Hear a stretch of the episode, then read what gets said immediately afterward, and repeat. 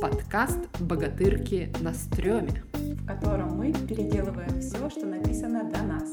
Я Аня Осипова. И я Наташа Баренко. У нас сегодня необычный выпуск. Мы пригласили Марину и Сашу, которые о себе немножко расскажут позже, вместе с нами поговорить о сказках. Марину и Сашу мы знаем откуда? У нас был воркшоп по гендерно-чувствительному тексту, куда мы пригласили разных людей, пишущих на русском языке здесь, в Берлине. И нам было весело и прикольно. Мы решили встречаться регулярно. И после первой же встречи, собственно, родилась идея этого подкаста, потому что мы свопнули сказку вместе, и нам понравилось. Мы позвали в этот раз Марину и Сашу, чтобы обсудить сказки из нашего детства, которые нам жалко свопить и жалко портить гендерной линзой, но ничего не поделаешь, надо. Мы записываем не совсем обычно, мы постараемся сделать запись такой, чтобы ее удобно было слушать в наушниках. Но если что, не обессудьте, там слышно, как мы иногда берем виноградину со стола или ставим чашку на подчашечник. Стакан на подстаканник. Про кресло ты не говоришь, еще кресло может скрипеть. Да, и подо мной скрипит кресло. Не, ну скорее всего нет. Скорее всего нет, вы ни о чем не догадаетесь. Все будет, как всегда, отлично. Расскажите, кто вы? Меня зовут Саша Циевский, я сочувствующий нашему кружку. Я менеджер в IT, я по образованию лингвист. И просто очень интересно под новым ракурсом каким-то видеть этот мир и узнавать про него новое, и узнать про себя новое. Потому что я много знаю про себя, обдумывая то, о чем мы здесь разговариваем. Меня зовут Марина Солнцева, и я политолог международный. Мне очень нравится наш кружок, куда мы ходим и обсуждаем все такие темы. Мне потом очень много всяких мыслей после наших встреч. И классно, если их еще кто-то послушает. Какие у вас были любимые сказки, которые жалко портить для себя? Я думал про метроли, но мне кажется, там действительно есть женственные женщины и такие ужасные мужчины, но там, мне кажется, очень мило, что мужчины тоже имеют все мужские слабости, и женщины так мягко развлекаются за этот счет. Там, конечно, очень классично. Там есть добрая мама, которая обо всех заботится, у которой сумка драгоценная. Фрикенснорк, которая чуть ли не падает в обморок от платьев. Который хочет глаза, как у королевы, фигуры на лодке корабля. Зато там есть Мю, злая. Да, Мю, это малышка Мю которая может только радоваться или злиться. А сюжет двигает все равно как бы мужчины. Да. Ну, кто идет на приключения, кто придумывает себе там вот эти все истории. Да. И папа Муми, который там закрывается, чтобы ему надо написать новую книжку. И мама припечет блинчики, чтобы папа писал ну, новую книжку. Блин, хорошая же книжка была. Да, нету главы про Фрэкинснорк отдельно, как она пошла и что с ним было. Да. да. Или как они с мамой, не знаю, там разговаривают. Опять же, тест Бэгдал. До свидания, не проходит. Мама не общается с Фрэнклин Снор. У мамы есть сцена, не самая популярная из сказок, когда она рисует дерево.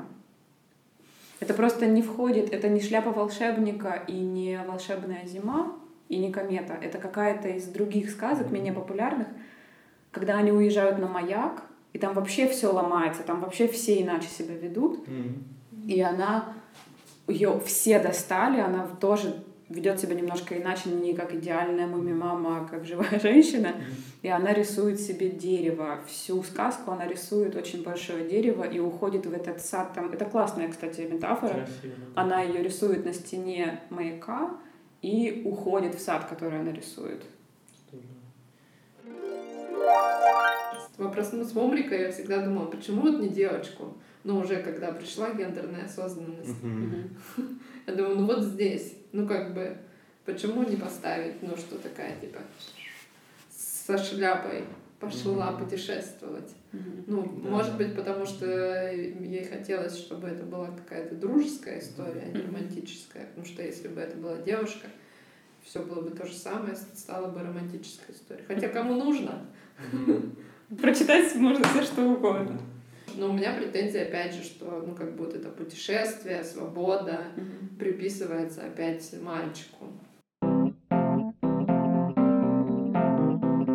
Сама Туви Янсен тоже ведь была наверняка очень прогрессивная и классная. Кто-то же ей пек блинчики. Ее подруга, они были вместе очень долго. Да, там одна из героинь, вот эта Таутики, она списана с подругой. И то в слое Партнёрки, Вивсла, да. это тоже и про другую какую-то ее подругу. Да, И мне очень понравилось, что она писала сама себя и вписала свою подругу в книжку. И это единственные персонажи, о которых ты не знаешь, нравятся они тебе или нет. Потому что они Мгм. такие немножко какие-то противненькие. Мне так понравилась эта ирония, типа, сейчас я свою любимую напишу. У них был тайный язык. Кто-то говорил о том, что тайный язык был связан как раз с тем, что гомосексуальность была Да. запрещена, они вынуждены были придумывать себе свой код. Они все время вдвоем, они все время шушукаются, они крадут этот камень у Морры Но драгоценный. это еще шведская история, что иностранцы, они так себе.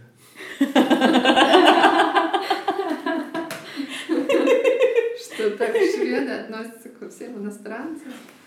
А я помню только из урока шведского проклятые иностранцы. Ну, из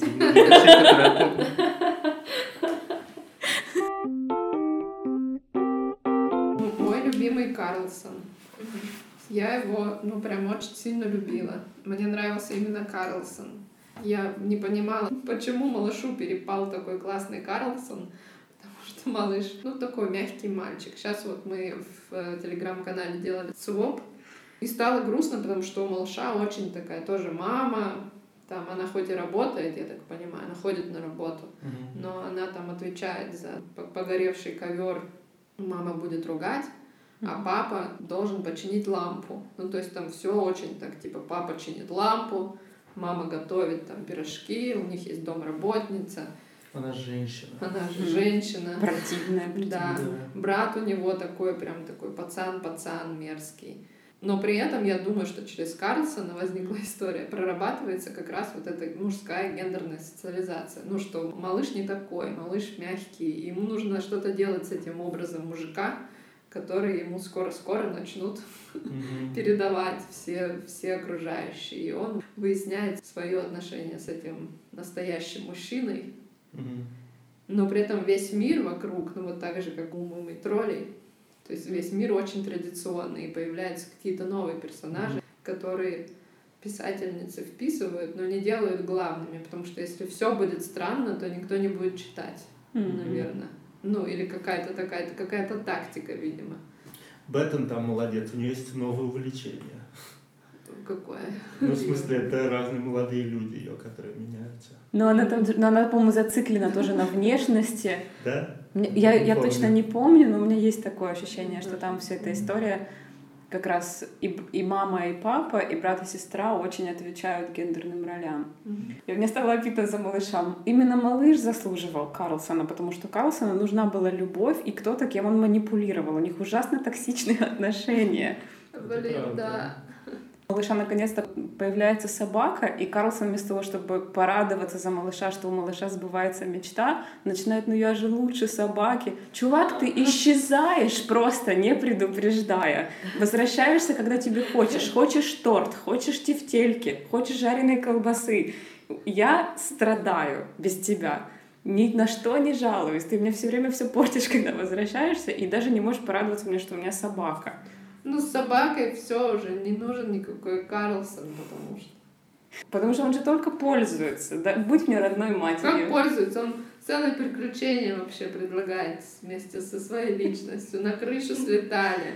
Вообще столько Так а- веселья в жизни. Так а зачем они на крыше летели? Чтобы... Съели варенье. Почему? Потому что Карлсон э, attention seeker, и он говорит, я самый больной в мире, он даже не может сказать, мне, мне нужна твоя любовь, мне нужна твоя забота. Он говорит, я самый больной в мире, будь мне родной Ты должен матерью. стать мне родной матерью. И они, и они летят, и типа тащи все, что у тебя есть сладкое. И потом типа все, ладно, выпуливайся. Офигеть вообще. Вот откуда все. Вообще, Растёт. вообще я любила очень сильно Карлсона, не знаю, что я так сейчас. Просто после «Красавицы и чудовища» я задумывалась про токсичность отношений. Ну, я за, за эту токсичность, не знаю, я в детстве переживал очень за малыша. Я тоже. Да. Мгм.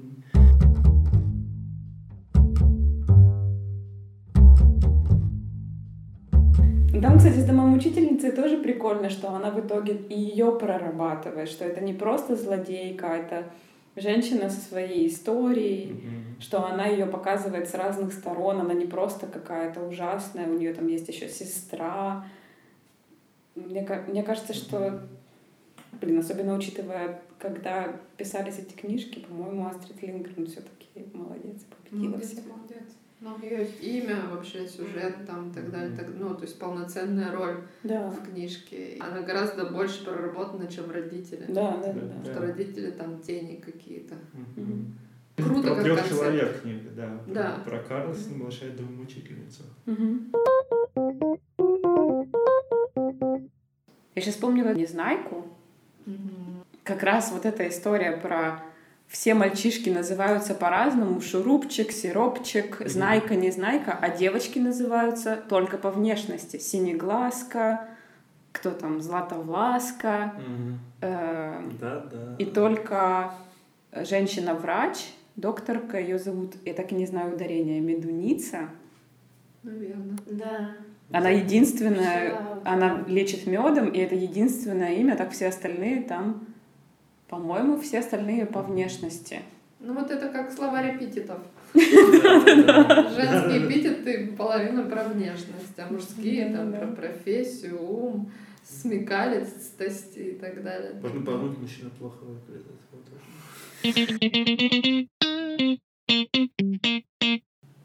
Ну вот дядя Федор тоже. Ну да. Я сначала думаю, ну классно же, мама работает. Да. Он хозяйством занимается. Носит Вот вечернее да. платье. Но потом, опять же, да, она едет, она хочет, ну, я думаю, класс, она хочет в отпуск и говорит, идите вы все лесом, я хочу отдыхать так, как я хочу отдыхать. Да. Да, потому что она понимает, что поедешь на дачу, а дача это огород, я там, типа, ваше платье не надену, буду карачиться. Да. Я хочу на отпуск, чтобы платье надеть. Я думаю, да чтоб тебя. Ну, ладно, все. Все равно, ну, как бы образ мамы, он такой. А с другой стороны, молодец. Да. Делай, что да, хочешь. Делай, что что хочешь, хочет. да. Ну, как бы хочу. Ну, как бы и на платье она тоже имеет право. Имеет право, да. Мгм. Конечно.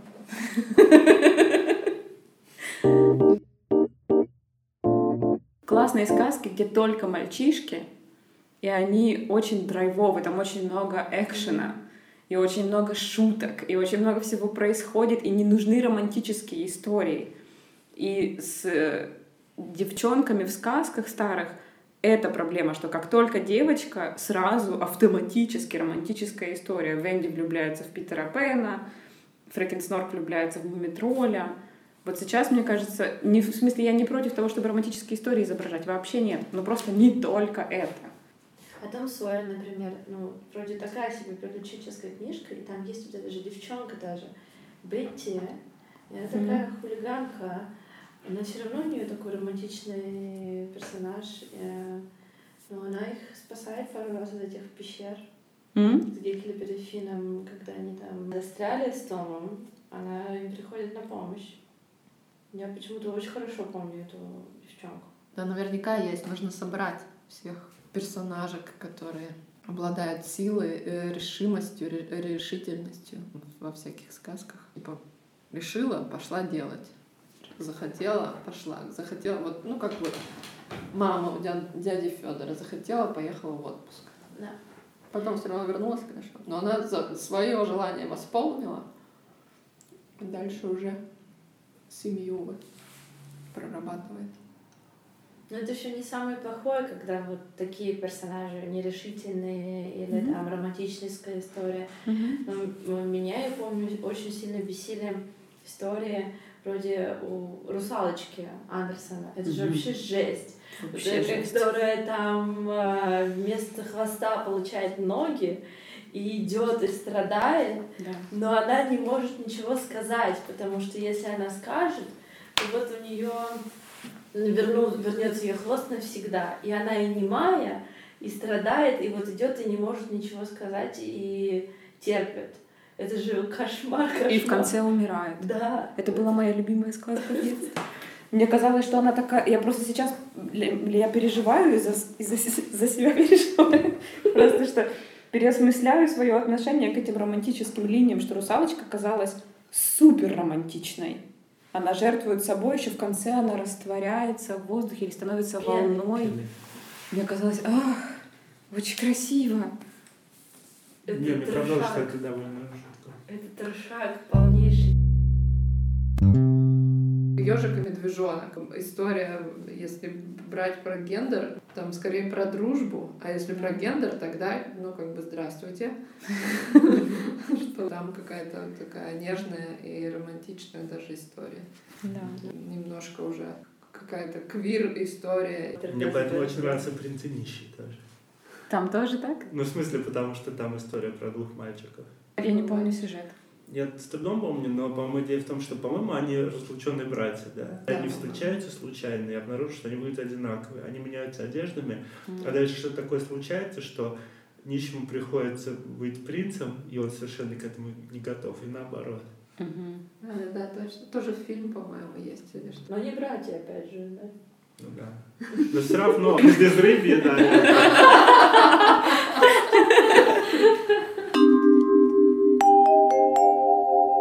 не было вот этого такого, что типа, что ум подсознательно искал сказки, где девушка была бы лидером? Было, я думаю. Было? Я понимал, что что-то мне не хватает во всех этих сказках, и поэтому «Принц нищий», «Малыш Карлсон» мне были гораздо милее. А у тебя в «Малыше Карлсоне» это тоже романтическая ну, история? Ну, не романтическая, но какие-то отношения между парнями mm. там есть. А «Мумитроль» с Мумрик? Я так понимала его, потому что там такая вот эта дружеская mm-hmm. влюбленность, или пофиг какая она дружеская, не дружеская, там реально влюбленность у Мумитроля mm-hmm. в Снусмумрика, и Снусмумрик этот недоступный. Mm-hmm. Как он уходил, и Мумитроль выучил наизусть записку, которую Снусмумрик оставил за собой. Это я прям очень сильно с ним была. Вместе с Мумитролем я, конечно, идентифицировалась с Мумитролем, а не со Снусмумрик слишком крутой, чтобы с ним идентифицироваться волшебник изумрудного города тоже мне попалась какая-то статья про типа квир-сказки. Как бы из каких сказок можно выходить в какую-то квир-сторону. Тоже, потому что там типа все как бы не такие, какие должны быть. И не такие, как бы, ну, там, Чебурашка в той, в той же линии, что типа непонятно, как бы его нет в списке зверей. И у, у, у девочки э, тоже все друзья как бы не, не такие, как этот не смелый, этот злой, там еще что-то mm-hmm. такое. И чуть-чуть. Это прикольно, да. Что все как бы такие типа странненькие, вместе сосуществуют и тусят. А на самом деле это просто квир-комедия прикольно. Да. Второстепенные персонажи обладают человечностью. Они могут быть сложными и разными. Mm-hmm. Я помню, у меня был как-то конфликт, э, я писала пьесу для театра кукольного, и там была история, что принц, в общем, или не принц, какой-то, в общем, парень, ему нужно преодолеть какие-то, естественно, препятствия. В конце он попадает в замок, в замке он встречает паучиху, и паучиха загадывает ему загадки, mm-hmm. и он, когда их отгадывает, она расколдовывается и становится принцессой. И когда он попадает в этот замок, мы переписывали эту сцену.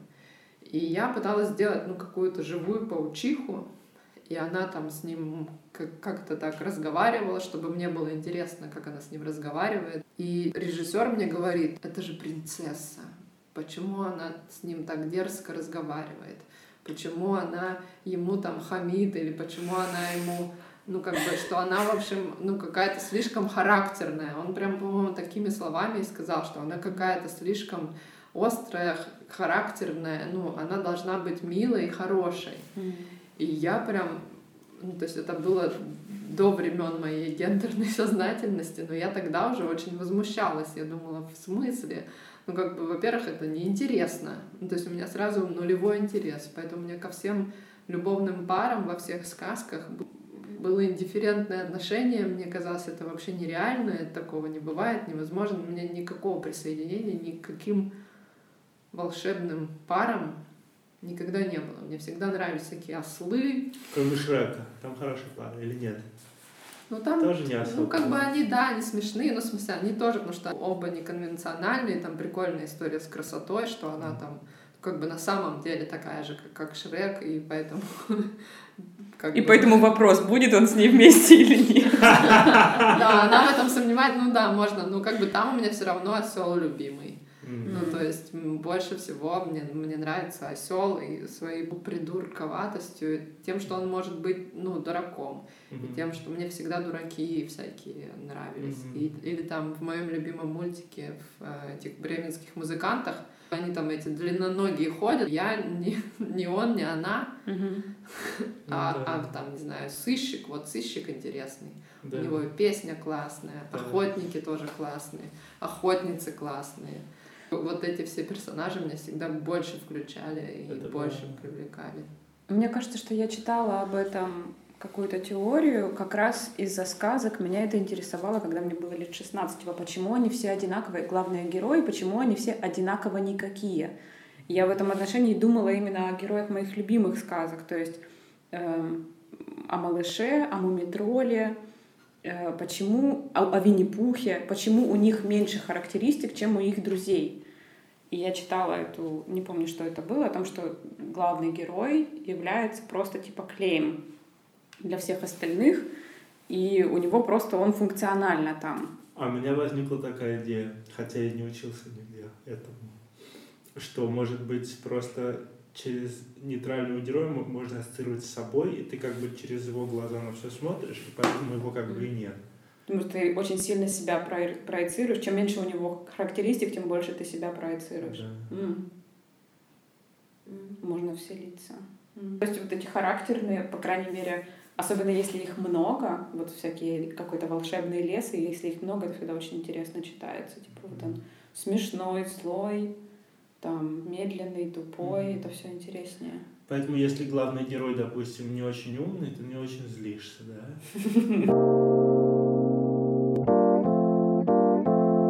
Когда там вышел первый Гарри Поттер? 20 лет назад, наверное, да? Какой кошмар. И это же была революция в отношении героев и героинь в том числе, какие они и сколько их, и как они действуют. И ну не было, у нас же не было Гермионы до этого. Мгм. То есть э, мне прям сильно повезло, что я еще маленьким ребенком, ну, мне было 11 лет, и я прочитала Гермиону и смогла такая, вот она ролевая модель, наконец-то, которая все вообще разруливает, не интересуется романтической линией, очень умная, лучшая ведьма своего поколения. Ну, вы же знаете про эту пародию на Гарри Поттера, нашу э, российскую версию, Таня Гротер.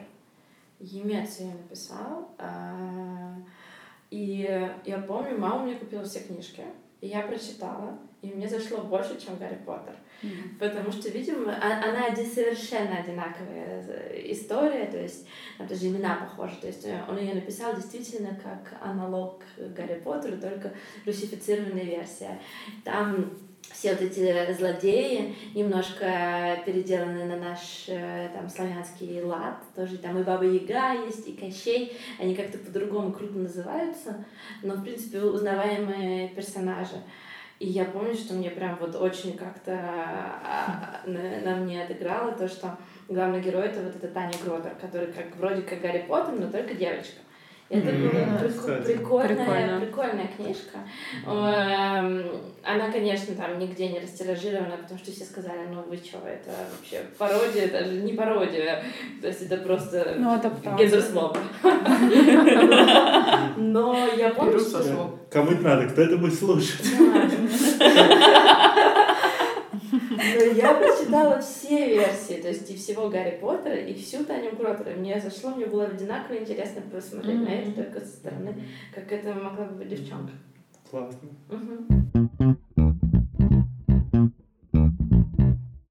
Еще две адаптации. Я вспомнила, уже думаю, это же целая традиция в русскоязычной литературе переписывать детские книжки Да. и не говорить, что это за книжка. Буратино. Буратино и э, «Волшебник изумрудного города». Да. Да, кстати, да. Страна Оз вполне себе, что там девочка, но она опять же, она оказывается в Пападосе не потому, что она так решила, а потому что силы природы как-то там Да. ее унесли. Мгм. Но потом-то она же идет. Да, она идет. А зачем она идет? Я не помню. Вы Домой. помните, зачем она Домой идет? попасть. А, она домой идет. Мгм. Но ей нужно попасть к волшебнику, чтобы он ее отправил обратно домой. А волшебник волшебник, не волшебница. Естественно. Мгм. А, ну и, все, и вокруг нее все Да. герои тоже. Злые ведьмы там вот эти Да. Брунгильды А, или как-то да, вот да. так вот. Бастинды. Бастинды, да. Да. Такие в конце каждого уровня. А это, кстати, удивление. Я как-то с какими-то международными друзьями обсуждала, что у нас все. Я даже не догоняла, что у нас все по-другому называется, вся эта ну, волшебник страны Оз, что там она не, у нас не Долли. Кто она у нас? Элли? Она, Элли. она же... А, она... Элли. Татошка, Там она- Татошка. Татошка, а там она Долли. Тутушка. Татошка, что это чучело и так далее, и так далее. Ну, из Буратино тоже. Буратино там же тоже... Мальвина. Тоже. Мальвина, училка, зануда и вообще. Жалоба. Мальвина меня всегда бесила. Очень противная Да. ябеда. да. Мгм. Такая, типа, Мгм. была похожа на одну мою одноклассницу. Веселье портило всем. Ну, в смысле, ну, они могут быть противными. Мы так, мне иногда кажется, что мы когда обсуждаем, мы типа хотим, чтобы все девочки были классные. Классные двигающие действия. Ну, нет, в смысле, все, фишка в том, что хочется много разных людей. Все. Ну да, и равноправие. Ну, я, например, думаю, что, не знаю, наверное, что если бы я был девочкой, я хотел бы ассоциировать себя с главным героем девочкой, которая двигает все, да. Потому что дальше же Кстати, это литература. да. И там тоже, ну, читаешь Базарова, ты же будешь с Базаровым Да. ассоциироваться, но, но там как бы не состыковка. Дальше тебе что думает? Ну, как бы, либо мне Базаровым становиться, либо что. То есть и дальше вся классическая, классическая литература, как, как мне с этим поступать? А Интересно было бы, было бы прочитать книгу, где герой первую половину одного пола, другую половину другого. Ну, Вирджиния Вульф Орландо, она Да. там меняет гендер. Да? Да. Она эм, это довольно, как она типа считается, самое длинное признание в любви, потому что это Мгм. в основу этого образа легла ее подруга, тоже писательница, и у них очень классная переписка. Мгм. Советую почитать, у них очень классные письма друг к другу. Вирджиния Вульф и Виктория Саквилл Вест. И Орландо написано очень круто. Ну что, следующий шаг, мне кажется, надо писать сказки, правильно? Это был подкаст «Богатырки на стреме». В котором мы переделываем все, что написано о нас. Нас можно слушать на iTunes, на SoundCloud, на Spotify, на CastBox, ВКонтакте, и мы выкладываем треки у себя на телеграм-канале. В этом же телеграм-канале, который называется «Богатырки на стреме», текстов больше всего. Это не только подкаст. Мы также выкладываем гендер-своп, маленькие тексты, где у героев и героинь изменен гендер. Мы еще от- сделали себе страничку на Фейсбуке. Пожалуйста, комментируйте там посты. И на разных платформах, где вы слушаете подкаст, оставляйте нам звездочки. Если есть возможность комментировать, мы всегда рады обратной связи. Это была Наташа. И Аня, Пока. пока-пока.